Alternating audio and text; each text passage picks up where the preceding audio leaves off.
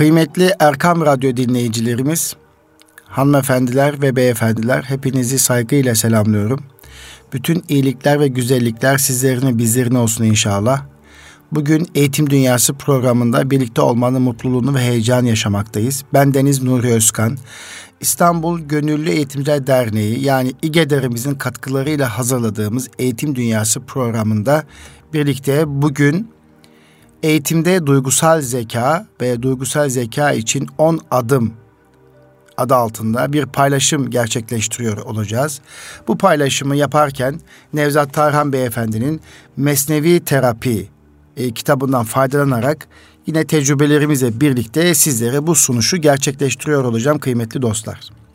Hepimiz biliyoruz ki değişik zeka türleri var. Bu zeka türleri içerisinde birincisi kamuoyunun hepimizin bildiği IQ dediğimiz zihinsel mantıksal zeka e, olarak da adlandırdığımız zeka. İkincisi duygusal zeka dediğimiz kişilerin duygularıyla e, süreci yönetebilme becerisini olarak adlandırdığımız duygusal zeka ve bir de ruhsal zeka diye üçüncü zeka türü var. Ayrıca e, bir başka zeka türü de işte bedensel zeka, çoklu zeka teorisine göre sınıflandırma yapacak olursak içsel zeka, sosyal zeka, ritmik zeka, matematik zeka, sözel zeka, vicdani zeka ve doğacı zeka diye sınıflandırmalar elbette yapılabilmektedir ve yapılmaktadır da. Ee, kıymetli Erkam Radyo dinleyicilerimiz biliyorsunuz hayat başarısı sadece IQ ile yani mantıksal zeka ile ilintili olmadığını defaatlerce görmüşüzdür veya etrafımızda görmekteyiz. Bununla ilgili olarak da Howard Gardner IQ'su yüksek olan insanların hayat başarısının yüksek olmadığını fark edince o çoklu zeka ile ilgili bir teori ortaya geliştirmiş Howard Gardner. Daniel Goleman da hayat başarısı e, IQ'ya ilintili olarak bir sonuç vermediğine göre başka zeka türleri devreye girmelidir diyerek de o da duygusal zeka ile ilgili bir çalışma e, yapmış, ortaya bir teori atmış.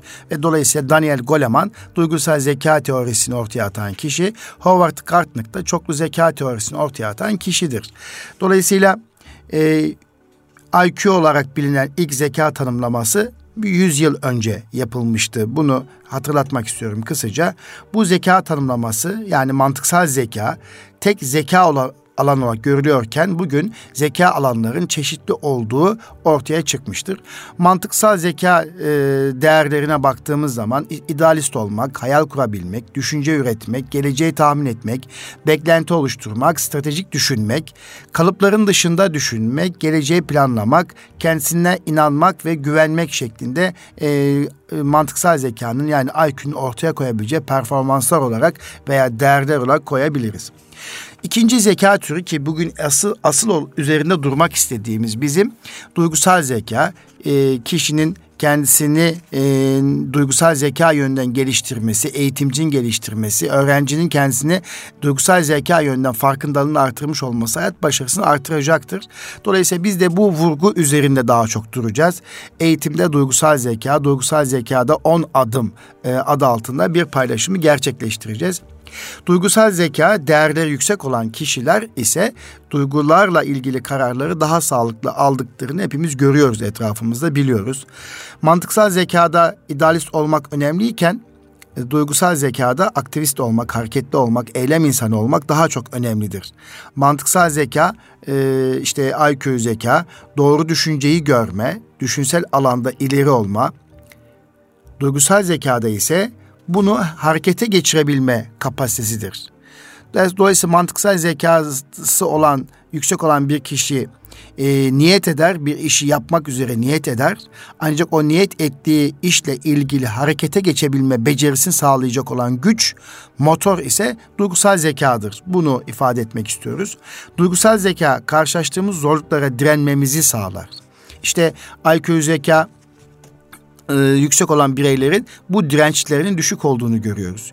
IQ zeka yüksek ama duygusal zekası gelişmemiş ise tabii ki bunu antiparantez söylemek gerekir. Duygusal zekası gelişmemiş ise IQ zekası ne kadar yüksek olursa olsun, mantıksal zekası ne kadar yüksek olursa olsun hayata karşı direnci çok düşük. Sabırlı değil, sebat etmiyor, cesaretli değil, hareket insan değil, eylem insanı değil. Sadece e, konuşuyor. Hani toplumumuzda var ya e, sadece konuşur ama icraata gelince icraat yok diye bir söz vardır.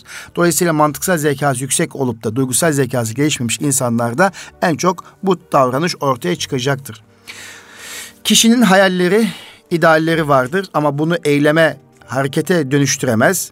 İşte burada devreye duygusal zeka girerse söz konusu kişi ideallerini harekete dönüştürebilir. Yani zor durumlarda manevi yapısını ayakta tutabilir. Böylelikle her şartta meyve veren ağaç pozisyonu yükselebilir. Duygusal zekası yüksek olan kişilerin temel özelliklerinden bazıları ümitli olmak, iyimserlik, cesaret, empati ve sinerji oluşturmaktır.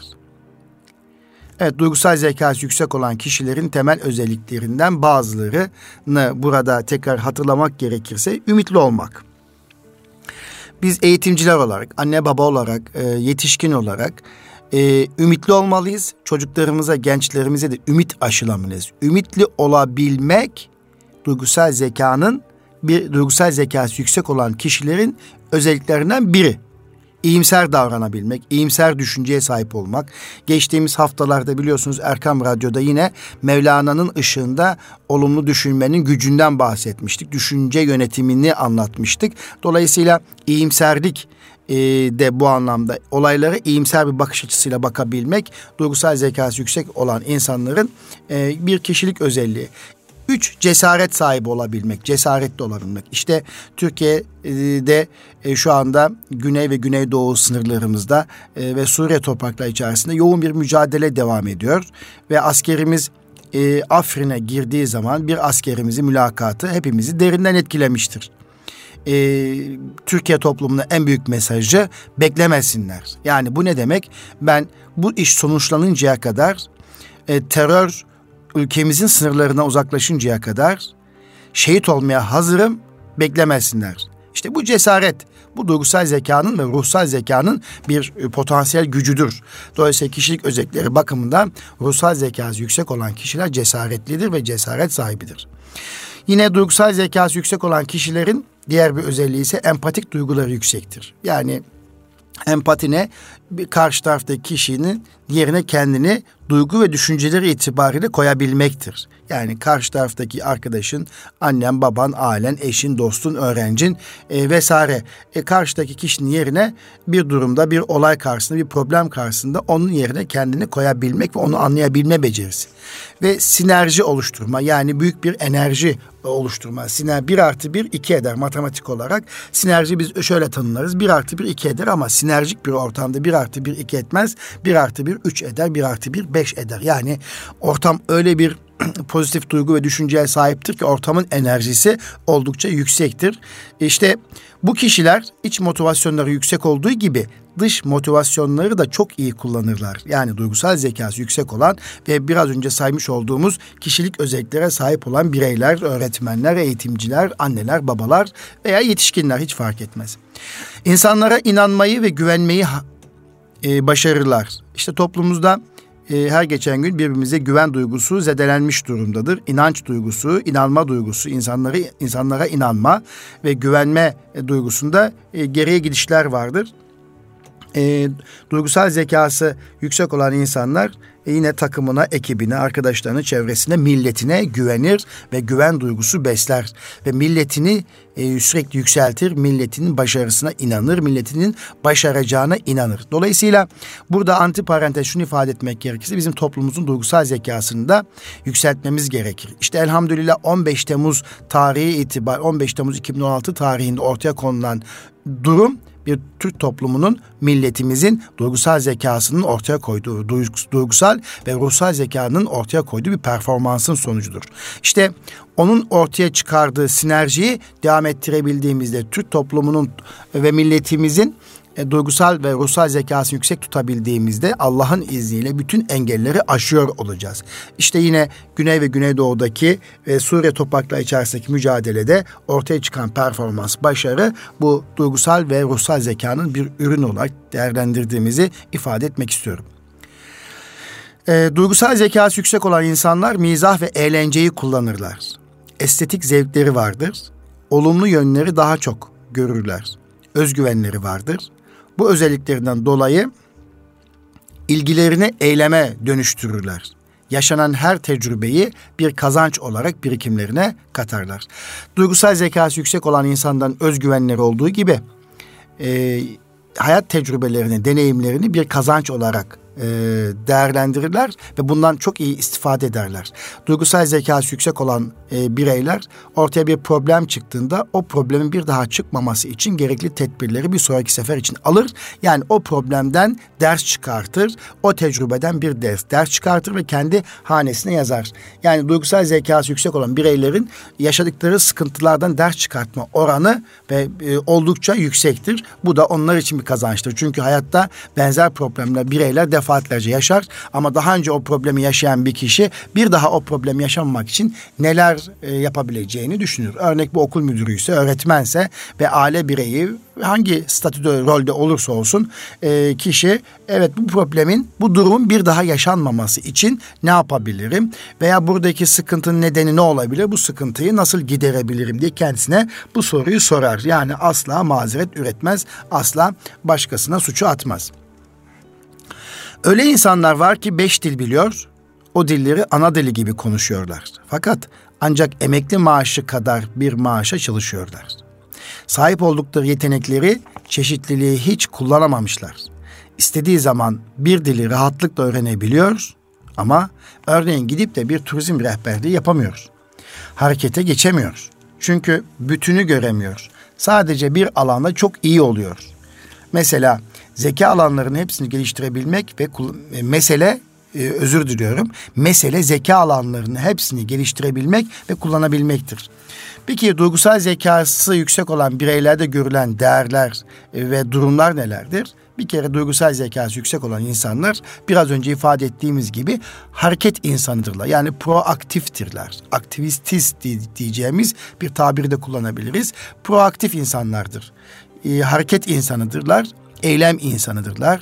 Ee, mesela eğitimcilerden en çok e, bu konuda aktivist olarak gördüğümüz şahsiyetler olarak biz Nurettin Topçu'yu anlatırız. Zaten kendisinde isyan ahlakı diye bir e, doktora tezi bulunmaktadır. Aynı zamanda hareket ve eylem insanı olması münasebetiyle de e, Hareket dergisini çıkarmış. Yıllardır duygu ve düşüncelerini Hareket dergisi üzerinden gençliğe mesajını ulaştırmıştır o zor şartlarda bile e, Celalettin Üngör Hoca, Mahmut Masar Bayram Hoca gibi e, tarihi şahsiyetlerden eğitimci olarak söylüyorum tabii. E, eğitim son zamanın kıymetli eğitimcilerinden ve bizim de İstanbul Gönüllü Eğitimciler Derneği olarak, İGEDER olarak iz bırakan eğitimciler adı altında anlattığımız şahsiyetler buna bir örnek olabilir.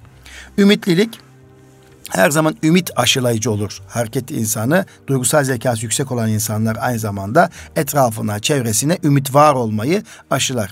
Biz de eğit, e, İstanbul Gönüllü Eğitimciler Derneği olarak öğretmenlerimize şu duyguyu vermeye çalışıyoruz. Bir öğretmen üç şeyi yapabilmelidir. En az bir ümit var olmalıdır. İki adalete dikkat etmelidir. Üç merhamet sahibi olmalıdır diyoruz. En az en az üç değeri çok önemsemelidir. E, ümit var olabilmek ve ümit aşılayabilmek için de ümitli olabilmesi lazım bir eğitimcinin veya anne babanın yetişkinin. E, hal böyle olunca ümitlilik hali duygusal zekanın e, bir değeridir.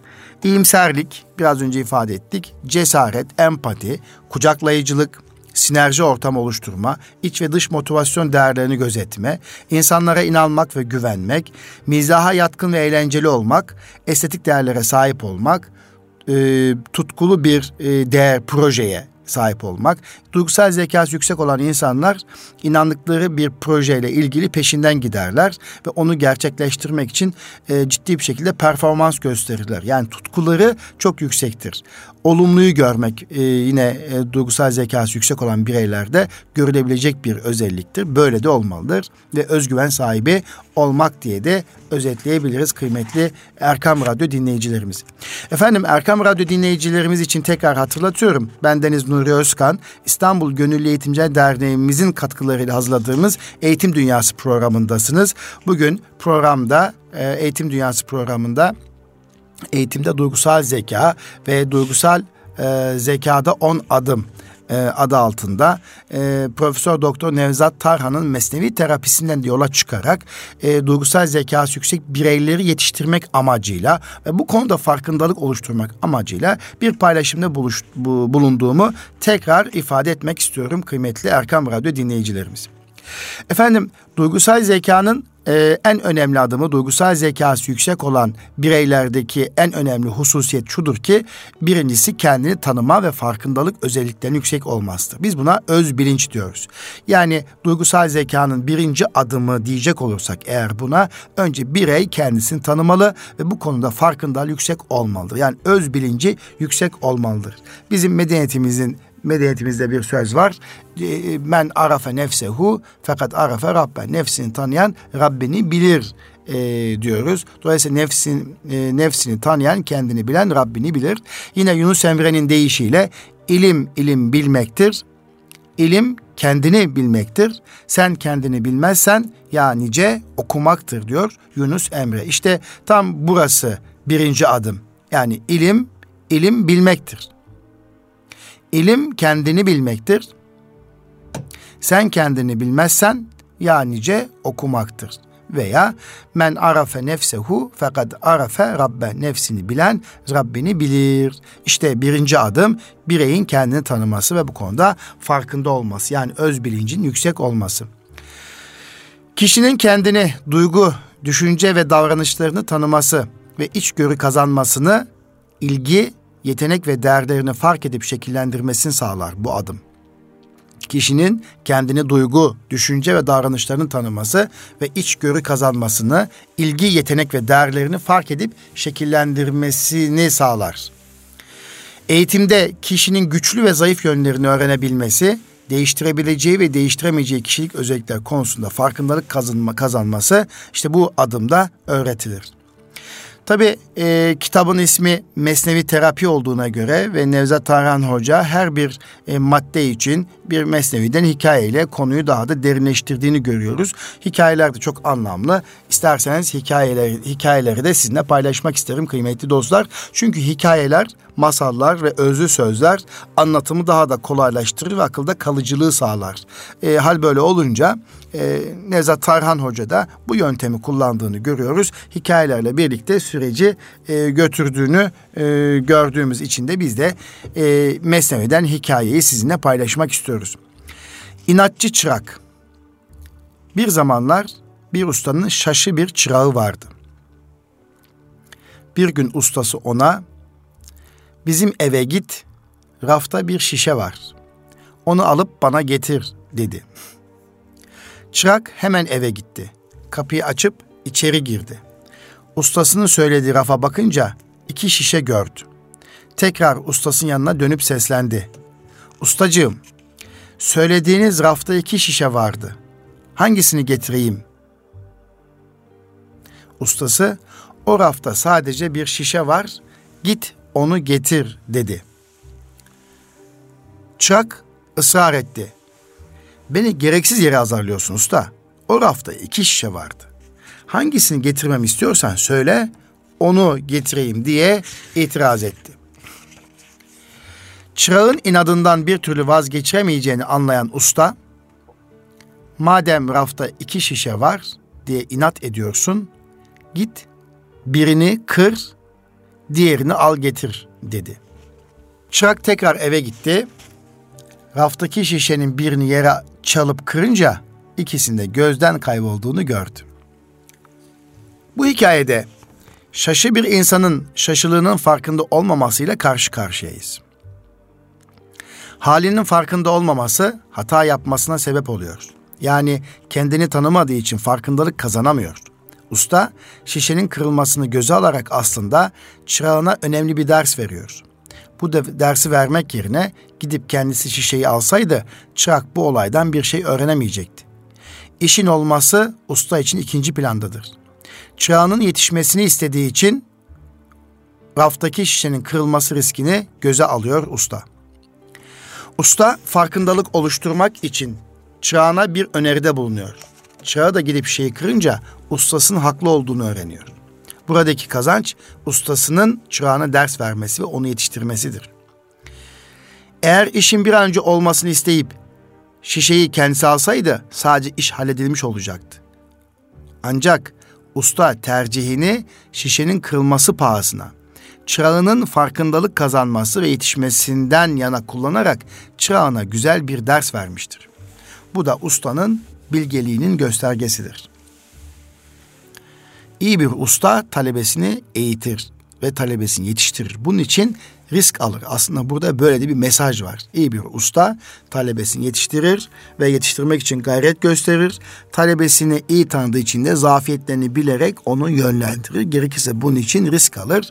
Usta raftaki şişenin kırılması bahasına da olsa talebesinin yetişmesi ve bazı şeyleri fark etmesi için o raftaki şişenin kırılmasına razı olmuştur. Bu örnekte çağın gözünde ustasının yücelmesi değer kazanması gibi başka bir fayda da vardır. İnsanlar bazen gözlerinin önünde cereyan eden yanlışlığı seyretmekle yetinemi, yetinebiliyorlar. Oysa yerinde bir müdahale yapıldığında çırak örneğinde olduğu gibi yaşanan tecrübe kulağa küpe olabiliyor. Yani talebesi için iyi bir deneyim, unutulmayacak bir e, çalışma oluyor. Kendisinin şaşı olduğunu, raftaki e, şişenin kaybolmasıyla kırmak suretiyle kaybolunca diğer bir şeyin olmadığını görünce kendisinin yanlış yaptığını ve gerçekten orada tek şişe olduğunu e, acı bir e, durumla deneyimlemiş oluyor ve kendisi için unutulmaz bir hatıra oluyor, eğitim oluyor. İnsanlara öğretmek istediklerimizi teypten dinletir gibi aktarırsak kalıcı bilgi oluşmuyor. O bilgiye duygusal bir yük yüklemek de gerekiyor. Çünkü disiplinli ve eğlenceli bir ortamda öğrenilenler kalıcı oluyor. Hem disiplinli olacak hem eğlenceli bir ortam olacak. İkisini bir eğitimcinin veya bir öğreticinin sağlaması gerekiyor. Hem bir disiplin olacak hem de eğlenceli bir ortam olacak. Severek ya da bedel ödeyerek öğrenme kalıcı olabiliyor. Kişi dersten zevk alarak öğrendiği zaman bilgi kalıcı belleğe yerleşiyor. Zevk almadan, sevmeden öğrenilenler kuma yazılmış gibi kısa sürede dağılıp gidiyor. İşte hikayede çırağın kendisine öğretilmek istenen şeyi kalıcı belleğine kaydetmesi için şok yaşamasına ihtiyaç vardı. Usta da çırağın şok, şok yaşamasını sağlayarak kalıcı bir öğrenme gerçekleştirdi. Mevlana bu hikayede bizlere bilgilerin kalıcı belleğe kaydedilmesi ilgili bir yöntem anlatıyor. Aynı zamanda kişinin kendi durumunun farkına varmasının önemini vurgulayıp yanlışta ısrar etmemenin de önemine değiniyor. Yüzde ısrar etme, doksan da olur. İnsan dediğinde noksan da olur.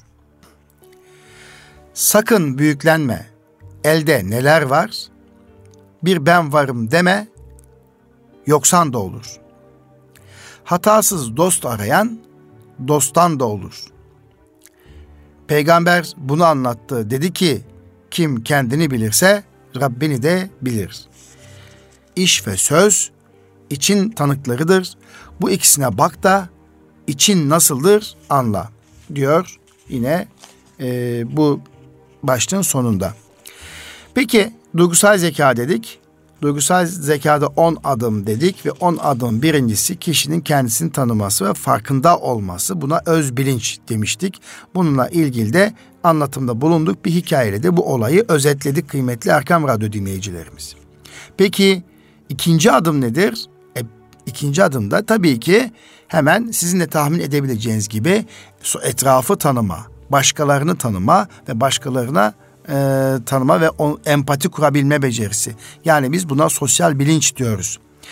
E, kişi kendisini tanıdıktan sonra, kendisiyle ilgili farkındalık oluştuktan sonra da etrafı tanıyabilir. Etrafın tanımayla birlikte e, empatik davranışlarda bulunabilir, yaklaşımlarda bulunabilir. Yani sosyal bilinç düzeyi gelişmiş olur. Kişi kendisini tanımadan bu ikinci adıma çıkması pek mümkün değildir. Kişinin çevresini, çevresindeki kişileri, olayları, yaklaşımları ve süreçleri nasıl algıladığına bakılır. Beklentilerinin belirlenmesi, tanımlanması, kendisine ve çevresine yönelik gerçekçi beklentiler geliştirebilmesi, karşısındaki kişinin bakış açısını kavrayabilmesi, başkalarının duygularına karşı hassasiyet kazanması, başkalarını daha iyi anlayabilme becerilerinin geliştirilmesi amaçlanır. Dolayısıyla bu sosyal bilinç de kişinin hayat başarısı için oldukça önemlidir. Kişi kendini tanıdıktan sonra etrafındaki arkadaşlarını, bireyleri, toplumu ve çevreyi tanır ve bu e, bireyler yerine gerektiği zaman empatik yaklaşımlarda bulunur. Bu takım bilincini geliştirir. Birlikte iş görebilme becerisini geliştirir ve başkalarının duygularına hassasiyet gösteren kişi de çevre tarafından sevilir ve değer bulur. İşte bu e, ikinci adımda kişi için, birey için ve toplumumuz için oldukça önemlidir. Yani Peygamber Efendimiz sallallahu aleyhi ve sellem buyuruyor ki kendi nefsinin için istediğini bir başkaları için istemedikçe gerçek mümin olamazsın. Veya Müslüman o kimsedir, kimsedir ki elinden ve dilinden başkalarının emin olduğu kişidir. Değil mi? Dolayısıyla e, kişi kendisini tanımakla yetinmemek lazım. Bir de etrafını tanıması ve etrafına da saygı göstermesi gerekir. İşte e, buna dinde muamele diyoruz. Dinde muamele e, aileden komşuya, komşudan çevreye doğru devam eder. Yani Müslüman olan bir şahsiyet kişi başkasına zarar vermez, başka bir canlıya zarar vermez, komşu hakkına dikkat eder, komşunun hususiyetine dikkat eder, Müslüman şahsiyet olarak gülen yüzün tatlı dilini herkese gösterir. Dolayısıyla ve çevresini güzel bir şekilde algılar ve çevresini güzel bir şekilde yönetir. İşte kişi kendisini tanıdığı zaman başkalarını da tanıma becerisi gelişmiş olur ve empatik yaklaşımı da yükselir. İşte bir bu sosyal bilinç iyi olduğu zaman toplumda huzur ve mutluluk içerisinde yaşar kıymetli dostlar. Bir bakkalın yeşil renkli, güzel sesli, söz söylemeyi bilen bir papağanı vardı. Bu pa- papağan dükkanın bekçisi gibiydi. Alışverişe gelenlere nükteli sözler söyleyerek şakalar yapardı.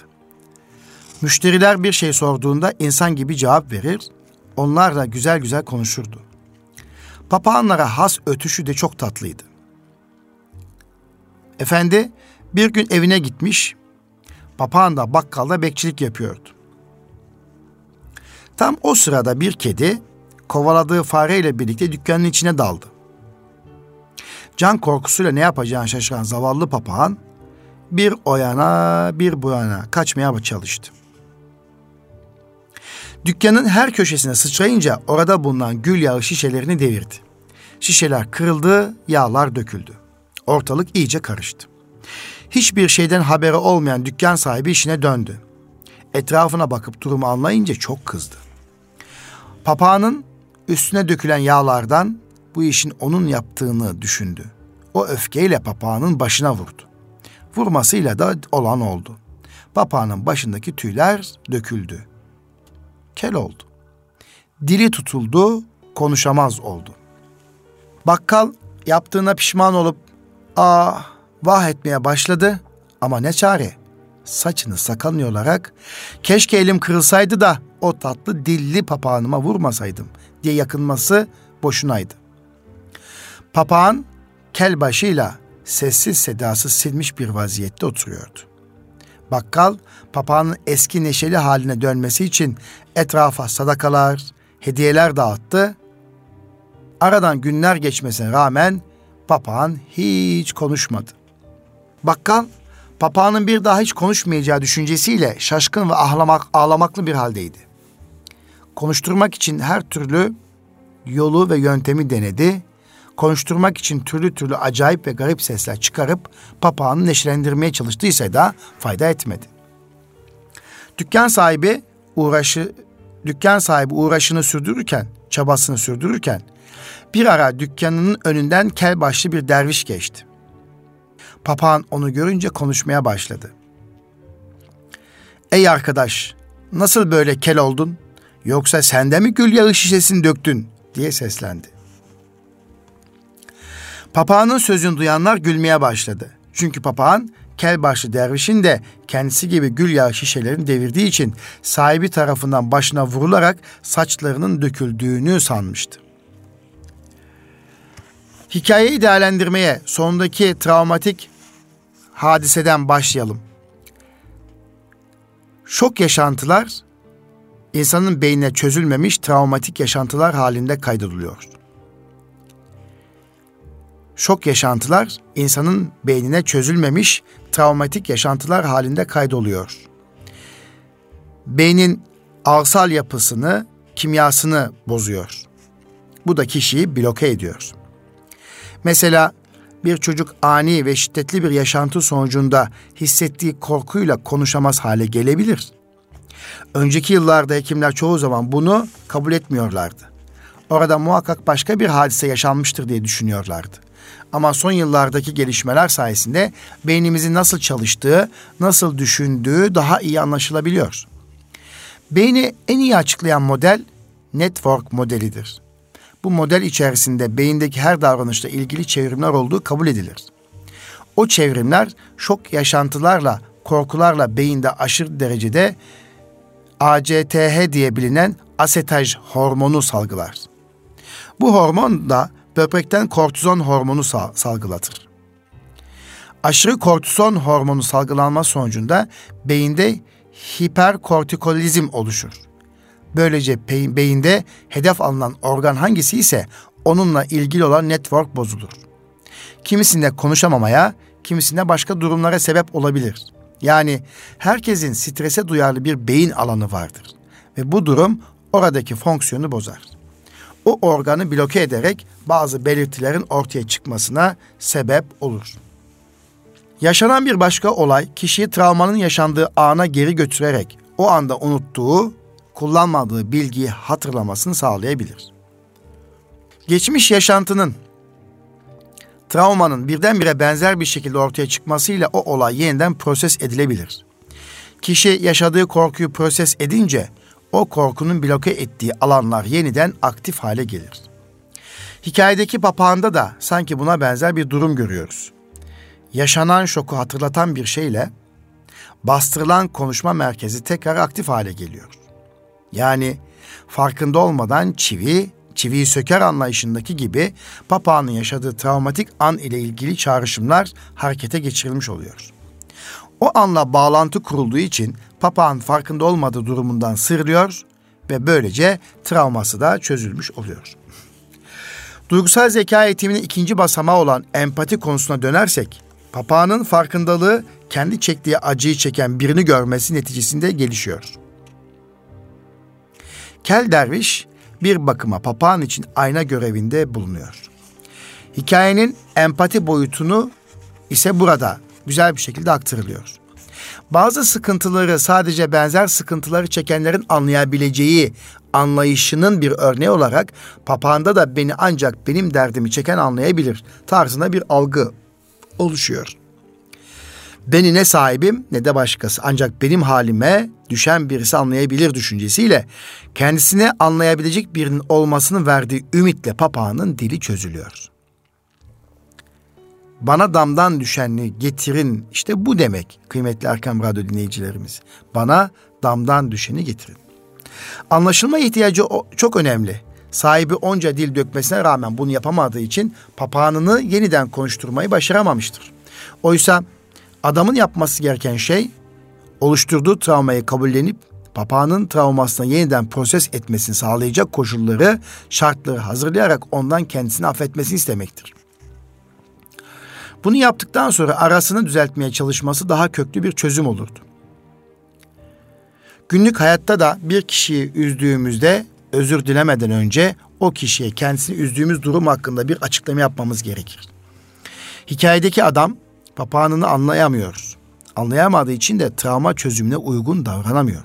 Halbuki papağana gül yağları önemli değil, sen önemlisin deseydi aradaki bağlantıyı kurmuş olabilirdi. Bağışlanma için öncelikle özür dileyen kişinin hatasının farkına varması gerekir. Çünkü yapılan hatanın farkına varılmaması aynı hatanın tekrarlanma olasılığını artırır. O zaman ilişki sadece anlık olarak düzelir ama o yara kişinin içinde kalır. İçerideki yaranın düzelmesi için olayın analiz edilmesi gerekir. Hikayedeki insanların papağana gülmesi nedeni onu anlayamamış olmalarıdır. Diğer insanların empati yoksunluğu, duygusal körlükleri papağanı anlayamamalarına sebep olmuştur. Olayın içinde olmadıkları için konuya yüzeysel yaklaşmışlardır. Sosyal ilişkilerde anlaşmazlık çözümü teknikleri vardır. Bir arabulucu sorun yaşayan iki tarafa hadi el sıkışın dediğinde incinen tarafın hatalı tarafı affetmesi için hatalı olanın özür dilemesi esastır. Yani sadece el sıkışın demek yeterli değil. Sadece özür dilemek yetmez. Aynı zamanda diğer tarafın yaşadığı travmayı aşması için gerekli olan hata yaptı ama farkına varmış. Düşüncesinin oluşması gerekir. Olayı analiz etmeden sadece menfaat için iyi davranmak haksızlığa uğrayan kişiyi rahatlatmaz. O nedenle birisinin kalbini kıran bir insan karşı tarafın kalbini kıran şeyin ne olduğunu tam olarak analiz etmeli ve ben şunlarda hatalıyım diyerek özür dilemelidir. İş ilişkileri söz konusu olduğunda bu analizin yapılması eğer bir hata varsa aynı hataların bir daha olmamasını sağlamak içindir. Mesela bir hemşire hastaya yanlış bir ilaç verdiğinde o hatanın tüm boyutlarıyla analiz edilmesi ve hemşirenin ondan sonra affedilmesi gerekir. Yoksa o hemşirenin aynı hatayı tekrarlanma olasılığının önüne geçilmiş olamaz. Bu tür olayların mantıksal ve duygusal çözümünün beraber yapılması gerekir. Analitik çözümleme için de travma yaşayan kişinin neden sonuç ilişkisini çözmesi lazımdır.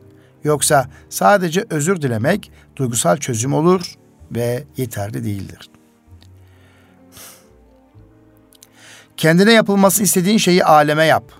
İster eziyet olsun ister zarar. Çünkü hak gözetlemededir, pusudadır. Hesap günden önce karşılığını vermektedir diyor yine Mesnevi'den bir söz.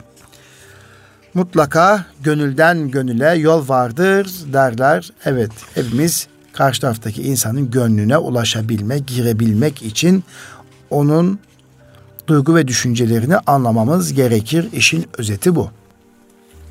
Kıymetli Erkam Radyo dinleyicilerimiz, duygusal zekada üçüncü adım nedir? İletişim becerileri. Birinci adım neydi? Öz bilinçti. Yani kişinin kendisini tanıması ve kendisinin farkına varması. İkincisi neydi? İkinci adım neydi?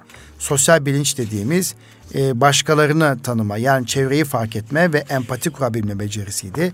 Üçüncü adım da iletişim becerileri. İletişim becerileri e, en önemli hususiyettir. Bu ikinci mad birinci ikinci maddeden sonra en önemli hususiyettir. Doğru ilet doğru zamanda, doğru mekanda, doğru yerde uygun söz anlatımla ve uygun beden diliyle iletişimi gerçekleştirebilme süreci başta eğitimci olmak üzere herkese lazım olan bir beceridir. Ben eğitimcilerin ana işinin işimiz ve becerimiz iletişimdir diyorum. Yani bizim en önemli hususiyetimiz be- iletişim becerisidir.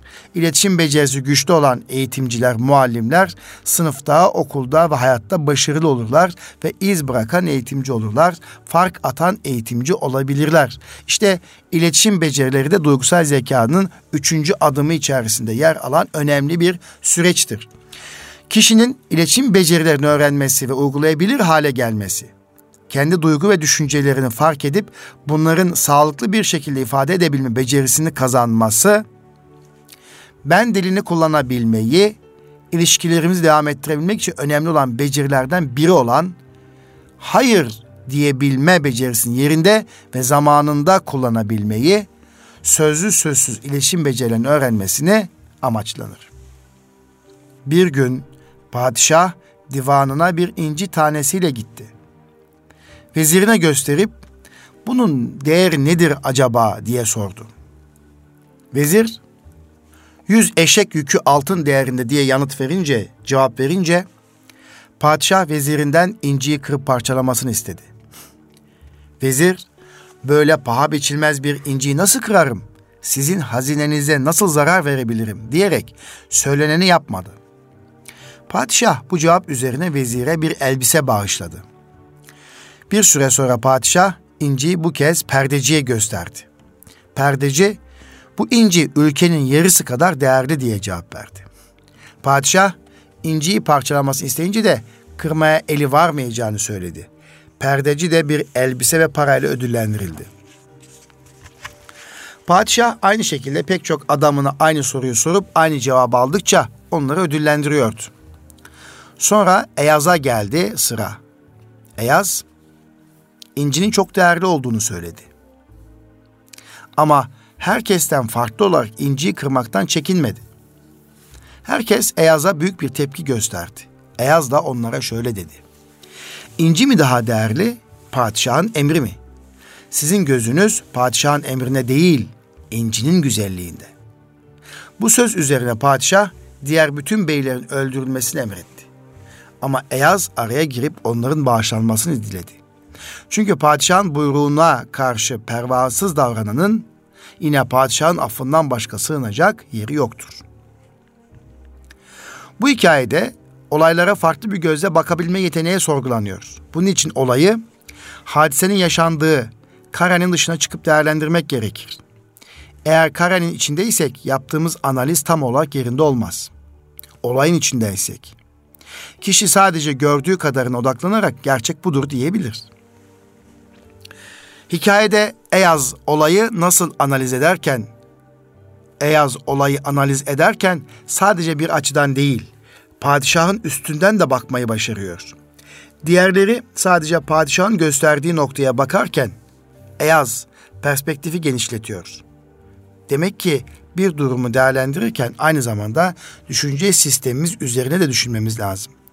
Bunu yapabilenler, karenin dışına çıkıp, olayın dışına çıkıp düşünebilenlerdir.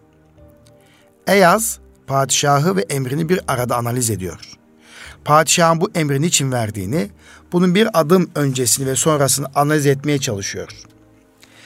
Mevlana bu hikayede bize olayları değerlendirirken sadece söylenenleri değil, söylenmeyenleri ve söylenenlerin de niçin söylendiğini düşünmemizi öneriyor. Eyaz incinin değerli olduğunu söylüyor, bununla birlikte onu kırmaktan da çekinmiyor. Ve kendisine tepki gösterenlere inci mi yoksa padişahın sözü mü daha değerli diye soruyor. Sizin gözünüz padişahın sözünde değil, incinin güzelliğinde diyerek padişahın bu emri neden verdiğini sorguladığını da gösteriyor. Sonuçta inciyi parçalamamak, padişahın emrini küçümsemek gibi bir anlama gelse de Eyaz yine araya girip padişahın emrine pervasız davrananların yine padişahın affından başka sığınabilecekleri bir yer yok diyerek onların bağışlanmalarını istiyor.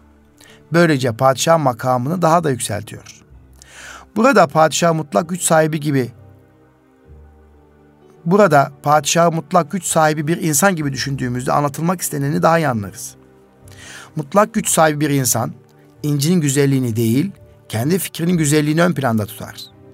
Keskin bir iletişim yeteneği olan Eyaz da dikkati padişahın emrine çekerek kendisinden bekleneni yerine getirmiştir. Buluştuğun herkesin yüzünden bir şey versin, her buluştuğundan bir şey alırsın diyor yine Mevlana. Evet, duygusal zekanın dördüncü adımı motivasyon ve geleceği planlama kıymetli Erkam Radyo dinleyicilerimiz. Bunu inşallah bir sonraki programda sizlerle birlikte paylaşacağız. Beşinci adımı sorun çözme becerileri e, duygusal zekası yüksek olan insanlar için beşinci adımı. Altıncı adım öfke, stres ve zaman yönetim becerisi duygusal zekası yüksek olan insanlar için. Yine yedinci adım bağışlayıcılık ve hoşgörü. Sekizinci adım sebatlılık yani sabır duygusu. Dokuzuncu adım yardımseverlik ve işbirliği ve onuncu adım ise uzlaşmacılık olarak sayılıyor. Dolayısıyla biz bugünkü programımızda eğitim dünyası programımızda üç adımı bireylerde sahip olması gereken duygusal zekası yüksek olan insanların da olması gereken üç önemli hususiyet bir kendini tanıma ve farkındalık becerilen yüksek olduğu yani öz bilinç becerilen yüksekliği. İkincisi etrafı tanıma, başkalarını tanıma ve empati yapabilme becerilen yüksekliği, sosyal bilinç. Üçüncüsü de iletişim becerileri olduğunu ifade ettik. Bir sonraki programımızda diğer adımları da görmek suretiyle duygusal zekada 10 adımı inşallah hikayelerle birlikte bitirmiş ve toplumumuzda, kamuoyunda, Erkam Radyo dinleyicilerinde bir farkındalık oluşturmayı hedeflemiş bulunuyoruz. Ve inşallah eğitimde duygusal zekada oldukça önemli. Biz çocuklarımızın zeki olduğunu hepimiz biliyoruz. Bütün çocuklar zekidir. Bununla şüphesiz her anne baba da zeki bir çocuğa sahiptir. Lakin günümüzde çocuklarımızın duygusal zekalarını geliştiremediğimiz için, bununla ilgili yeterli çaba ve gayret göstermediğimiz için ve çocuklarımızın kendilerini yapmasını e, istediğimiz, düşündüğümüz işlerin anne baba, yetişkin ve öğretmenler tarafından yetişmiş olması nedeniyle de her geçen gün körellip ve mücadeleci ruhlarının daraltıldığını düşünecek olursak dijital ortam, sosyal medya, televizyon ve bilgisayarın da katkılarıyla çocuklarımızın tamamen kendilerini tanımadan, sosyal e, çevresini, ailesini tanımadan, etrafını tanımadan ve iletişim becerileri gelişmeden hayata atıldıklarında işte o zaman şöyle bir tehlike karşımıza çıkacak. O tehlike nedir? 30-35 yaşlarına geldiklerinde bu çocuklarımız, bu bireyler duygusal zekalarını geliştiremediğimiz çocuklarımız işte o zaman ellerine 1 milyon TL parayı vermiş olsanız yine bir dükkan kendilerini açamayacaklar, bir iş yeri yönetemeyecekler evlenme yaşına geldikleri zaman da evlenme cesaretleri duyguları olmayacak. Evlenmiş olsalar bile de e, birbirlerine tahammülleri gelişmediği için de iletişim becerileri de gelişmediği için de kısa sürede boşanma Allah muhafaza gerçekleşmiş olacaktır. İşte toplumumuzun duygusal zekasını, ruhsal zekası yükseltmek için gayret göstermeliyiz. Bireylerimizin duygusal zekalarını yükseltebilmek için de başta okullarımız, eğitimcilerimiz olmak üzere her birimiz gayret gösterebilmeliyiz. Bunun için programlar yapmalıyız. Bunun için için etkinlikler yapmalıyız. İnşallah biz de İstanbul Gönüllü Eğitimciler Derneği olarak öğretmenlerimiz çocuklarımızın duygusal zekaları nasıl geliştirebilirler? Bununla ilgili atölye çalışması açmak için şu anda kurgulamalarımızı yapmaya başladık. İnşallah kısa süre içerisinde bu atölye çalışmamızı kamuoyuyla paylaşırız. Kıymetli Erkam Radyo dinleyicilerimiz e, geçtiğimiz hafta 3-4 gün boyunca Azerbaycan'da e, olduk İGEDER olarak. Mehmet Esat Demirci Beyefendi birlikte Gençler Yardım Vakfı'nın daveti üzerine Azerbaycan'daki eğitim kurumlarında hafızlık müesseselerinde, hafız şekildeki hafızlık kolejinde e, ve diğer müesseselerde ilahiyat fakültesinde ki öğretmenlerle, hocalarla, muallimlerle birlikte olduk e, Bakü'deki hocalarla, muallimlerle birlikte olduk ve orada etkili sınıf yönetimi e, et, başta olmak üzere e, kişi, e, yaş gruplarına göre kişilik özellikleri, çocukların yaş gruplarına göre kişilik özellikleri ve bununla ilgili eğitim metotları, öğretim yöntem ve teknikleri ve bireyi tanıma teknikleri üzerinde e, paylaşımlarımız oldu. E, benim veya bizlerin oradaki paylaşımlarından öteye gerçekten Azerbaycan'dan ben çok müstefit oldum. Oradaki arkadaşlarımıza, kardeşlerimize, muallimlerimize tekrar teşekkür ediyorum. Başta Gençler Yardım Fondu Başkanı Sayın Ahmet Tecin Beyefendi olmak üzere Ali, muhterem Ali Çınar Beyefendiye ve bizleri ağırlayan bütün muallim kardeşlerimize, ağabeylerimize, arkadaşlarımıza hepsine canı gölden teşekkür ederiz. Ve Azerbaycan'ın 1991'inde başlayan bağımsızlık sürecinden sonra oraya götürülen hizmetler ve hizmet insanların e, değerli katkılarıyla ciddi bir şekilde dini alanda gelişmeler görülmektedir. E, ve bu noktada başta Hüdayi Vakfımız olmak üzere Gençler Yardım Fondu'na gerçekten minnettarız, teşekkür ediyoruz. Onlar Azerbaycan'ın tarihi için bir e, önemli iş yapıyorlar ve geleceği şekillendirmek için önemli e, katkılarda bulunuyorlar, fedakarlıkta bulunuyorlar ve bu e, Azerbaycan'ın yapılanmasında e, hükümet başkanına, devlet başkanına e, da teşekkür ediyoruz. Verdikleri destekler için, katkılar için ve Azerbaycan biliyorsunuz biz bir kardeşiz.